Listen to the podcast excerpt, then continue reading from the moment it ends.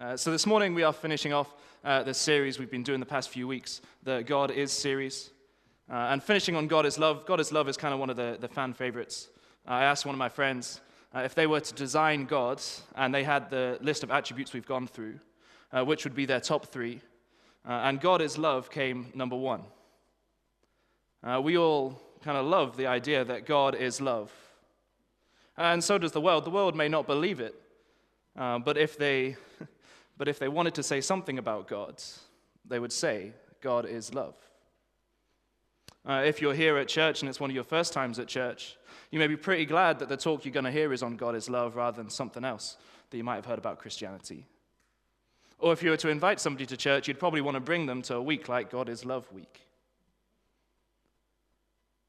But as we, as we think and, and we hear the phrase a lot, God is love, there's often two pretty big errors that we fall into. The first is that we get that phrase the wrong way round.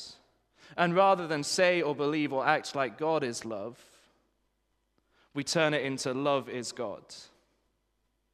And the other is that we dramatically underestimate just how amazing this love is that God says He is. Uh, and so, that first one, that God is love, but actually saying love is God. When we do that, what we're saying is that our definition of love, our experience of love, is what we're going to hold up here as the authority. And when we do that, we can excuse quite a lot of things in the name of love that would be so far removed from what God is actually like. Our passage in 1 John tells us. It says that love is from God, love is of God, but it says God is love. And when we get that phrase the right, way, we say God is love. We get to look at all of history and see how God has always been love. And he paints a far richer and broader and more wonderful picture of love than we could ever dream or imagine. Uh, and so, uh, looking through all of history is kind of what we're going to do this morning. Uh, and I really mean all of history, pre creation and everything, to see how God is and has always been love. And then we're going to zero in uh, on the passage um, to see how it points ultimately uh, to God who is love. So, starting at the very beginning, uh, we understand that God has always existed as Trinity Father, Son, and Holy Spirit. And between all members of the Trinity, there has always been perfect love. Love that leaves no one wanting more. No one is lacking love. No one is unsatisfied in the amount uh, or the quality of love.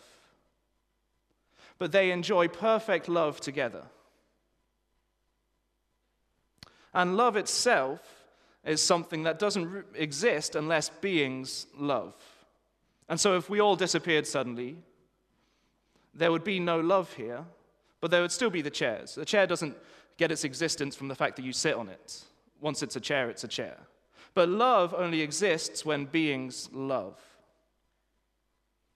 And so, if we want to believe in an eternal God, an eternal God who is love, then God must have always had something to love. But this something could not be something outside of him, because then that thing would also be eternal and would have to say, well, is that God? But no, between the Trinity, there has always been perfect, satisfying love. And I know thinking about that love in the Trinity kind of sounds far removed from what we actually want to talk about. And the questions on our hearts uh, are more like, well, does God really love me? And if so, what does that mean? But if we get a greater understanding of the love that has always existed, it makes the love that we experience seem so much more wonderful. Because we'll realize just how it is that God has chosen to make us out of His love. Because we often make a mistake, and we hear this in churches or say this in churches, that God made us because He needed somebody to love Him, or that He made us because He needed somebody to love. But we know that's not the case because the Trinity has always existed in perfect love. So we are not made because God needed love. We are made out of an overflow of the love that has always been there. Imagine, uh, if you will, there are three people and they're what, they've just made a movie, uh, and it's the perfect movie, and they're watching it. And as these people watch couples retreats, what they're seeing is that this movie is perfect. They're having the most amazing time. They have all the snacks, everything they could ever need. They are, they are wanting nothing. And yet they choose to invite others in. Now, they're not asking the others or they're needing the others to bring along other movies or bring along more snacks or anything. They don't need any of that. But out of love, they are inviting others in to enjoy what has always been. And so, in creating us, God is inviting us to join in and share in the love that has always been. And God shows us his love so often in his self giving. You see, if a, if a billionaire walked in, somebody with huge riches, and gave you a tenner, you'd be pretty thankful. But it really doesn't cost the billionaire much at all. They wouldn't really notice that they've given you a tenner. A person of infinite riches can give without, uh, quite a lot without much cost. But what would cost most is for them to give them very self, all of themselves. And that's exactly what God does to his people right throughout the whole of history. That not only does he give great blessings, family, each other, rain, sun, but he gives him very, him very self, his very self. Uh, we see this in creation. When God makes the, the world, He makes it good. He makes us very good. And He even says that He has made us in His own image. As humans, we are the only things in the whole universe that bear God's image. He has given that to us. And what's more, with Adam and Eve in the garden, He gave Himself that He dwelt with them and He walked with them. He gave His image and His presence. And more back in the, the ancient days of history, prehistory, we read a glorious truth in Ephesians 1 that in love, God chose us before the foundation of the world to be in Him and predestined us to be adopted as sons. Before there was a star in the sky or a grain of sand on the beach, if you are a Christian, God chose you to be in Jesus. And what more of himself could he give than for your life to be swallowed up in Jesus? That everywhere you go or breathe or be or whatever, you are in Christ Jesus. And how beautiful is it that in love he chose you? And he didn't choose you based on your potential for godliness on how well you would turn out, on how cool you would be, or how holy you would be. He chose you to be holy and blameless, but He would make you that. He chose you not based on how well you would perform, He chose you based on the fact that God is love. And that does not change. And so in love, He chose you to be in Him. And so if you are a Christian, I'm sure potentially right now or often, you feel like a pretty bad one. That as you look around the room in church, you see so many people that are holier than you, that you haven't got it together, that you haven't shaken off that sin. But God chose you, the real you. In love, He chose the real you to be in Him.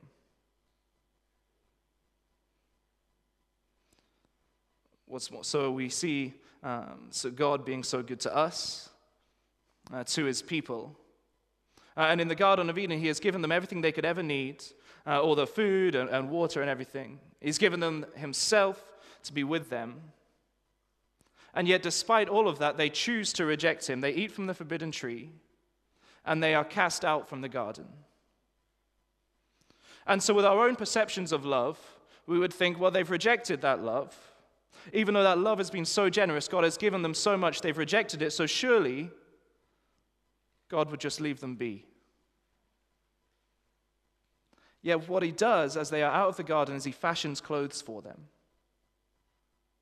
Their sin has made them aware of their nakedness, their sin, their rejection of God, and yet, even in their rejection of God, because God's love was so set on them, He fashioned clothes for them to still care for them. And that's a story we see right throughout the pages of Scripture of God's immense goodness, His patience, His kindness, His giving of Himself and His blessings but a continual rejection of him and all of those. And so picture Israel after the exodus from Egypt. They had been in slavery for 400 years. God has brought them out, He is leading them towards the promised land. But it's only a few days or weeks until they are grumbling again. And they are reminiscing about how nice life was back in Egypt. Egypt, where Pharaoh had just killed all the baby boys. Egypt, where they'd been in slavery for generations and generations. And they think, wouldn't it be so great to be back there? And so Moses goes up the mountain to meet with God, and they take their golden jewelry that God had got for them. They melt it down and they build a golden calf to worship. They think that this calf is what really loves them that this calf will be good to them and provide for them. And so we'd think if God didn't reject them before, surely now, surely after doing all that, it would be finally time to just relent. Yeah, God's love did not give up on them, but continued to be patient and to forgive. And so often through the pages of Scripture, we read some of the most beautiful words where God says, I will be their God and they will be my people. God did not remove his presence, he was their God and he would remain their God. And so that story continues and continues God's blessing and Israel's rejection. And so we see the most, one of the most beautiful acts of love we see in all of Scripture. We see Jesus step down from the glory of heaven to be born in a stable, in poverty, in the back end of nowhere. And he's a baby. He is fully dependent on his parents, he is at their mercy. God, who has always existed in perfect love, would choose to step down into earth. Uh, and we often we move straight from there, um, straight to the cross, and we'll, we'll get to the cross. But it's really important we understand exactly how it is Jesus came. You see, if Jesus came as some kind of earthly king with an earthly throne and crown and power and everything, then we'd assume that the only people that could get to Jesus or that Jesus came for were those just like that that if you wanted to get to Jesus, you'd also have to have a crown. That if you wanted to get to Jesus, you'd have to have your life all together. You'd have to live up to the expectations you set for yourself. You'd have to be the real deal. You'd have to be popular or whatever. But no, Jesus came as a little baby, poor, and so accessible to all. We see that in the Nativity story. The shepherds, the lowest of the low, nobody really wanted to be a shepherd or associate with them. Yet they are the first that are invited to come and meet Jesus. And the wise men, the highest of the high, they come to meet Jesus as well. As Jesus came to earth, he did not come for some kind of elite, but he came for all of us. No matter how well you have it together, Jesus coming as a baby shows that you are so loved and that Jesus loves you so much that he came for you. And then we get to, to the central part of our passage. Uh, it's verse 10. In this is love, not that we have loved God, but that he loved us and sent his Son to be the propitiation for our sins. Scripture, when it really wants to boil down how we see love, in John, in Romans, in this book of John, they say if you really want to see love, look at the cross. If you really want to see love, see how the Son of God lays down his life to save sinners like you and I. See how we, and we may scoff at Israel for, for worshiping a golden calf and, and everything. But we who are exactly the same as them, who continue to reject God day after day, to reject his presence, to reject his blessings, see how we who deserve nothing from him would receive the gift of the life of the Son of God. I'd love for you to, to try and picture the scene as Jesus hangs there. Uh, but not a scene like we often get in a, in a movie and we think this is a beautiful scene and we watch and we enjoy. In this scene, we are not just observers, but we are invited in. We are invited to give all our sin to Jesus, to repent, and to be saved by this death, to trust and know that our sins are paid for, that we are truly loved. And if you are listening and you don't know Jesus, I want to ask you, what are you going to do with this invitation? How are you going to respond to this act of love? And if you are a believer, then at some point in your life, and very potentially now, you've, you've had the question Does God really love me? And the question doesn't arise from some kind of absence of theology or whatever, but it arises whenever life gets incredibly hard. And I know for many in the room, the past 18 months and before that have been unbelievably hard. And I would shudder to have to imagine all that you have been through. And so you very naturally might have asked the question Does God really love me? Does He really love me when my whole life is crashing apart? And the answer is given so definitively in the death of his son, Jesus Christ. If you are wondering if you are loved, spend time dwelling in and picturing this scene of Jesus dying for you.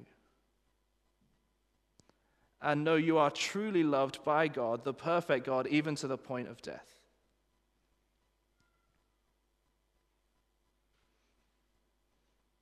And if we recognize God's God's love in how he gives himself, then we also get to see his beautiful love in Jesus' resurrection. That as Jesus is resurrected, so we get to hold on to the promise that we too will be resurrected. That in love, God will raise us to eternal life. And then as we, as we follow on uh, from our passage, it's just verse 13, just after what we read. We see that God's giving did not end in the resurrection. But by this we know that we abide in him and he in us, because he has given us of his Spirit. If we see that God loves us by him giving himself to us, then we can look at the Spirit that he has given us. That if you are a Christian, from the day you became a Christian, God's Spirit, God Himself lives in you. That you have been sealed by the Holy Spirit, and that is a seal that you nor anyone else could break.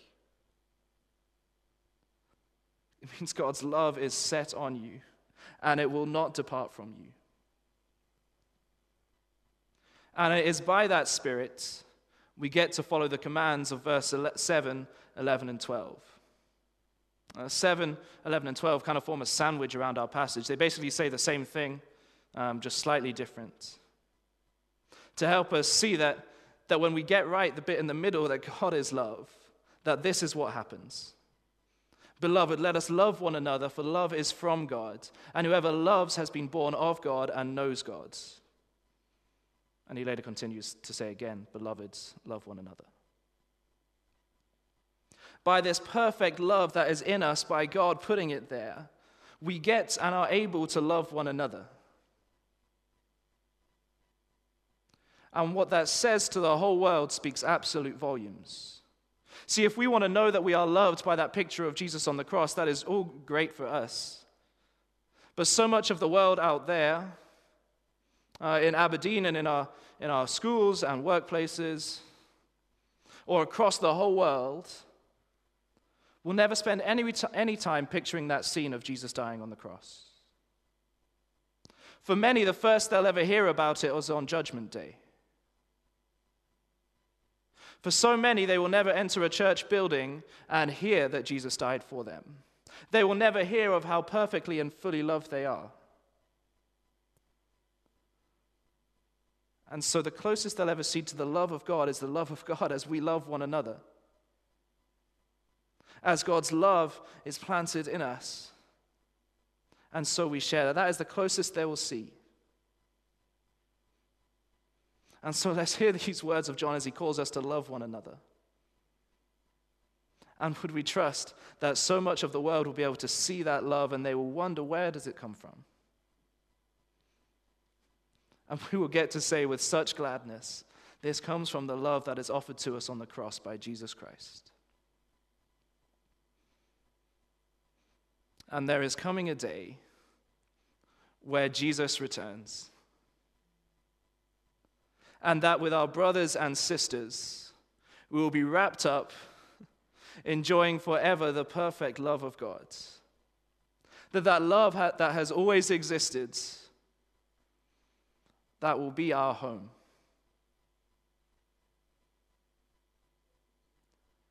and finally, I, I want to urge you, um, and I, I really speak to myself at least as much as anybody else in this that there is really nowhere else to look in the whole universe to see such love. That in all these ways that the world offers us love, even, even good things, none of it will come close to comparing with the love that is offered by God. If we think that when we get uh, the perfect spouse or the perfect family or job or anything, that that will, that then we'll be fully loved that those people or those things will give us the love that we are looking for, or that those quick fixes will give us the love that we desperately crave. It is such a waste of time and a waste of life to go around just searching for these things and searching and searching. Because unless we come back and see that God is love, we will never find this love. And so, as you go, I encourage you, spend time looking at that scene again of Jesus on the cross. Find there the one who is love and the one who loves you perfectly. Let's pray.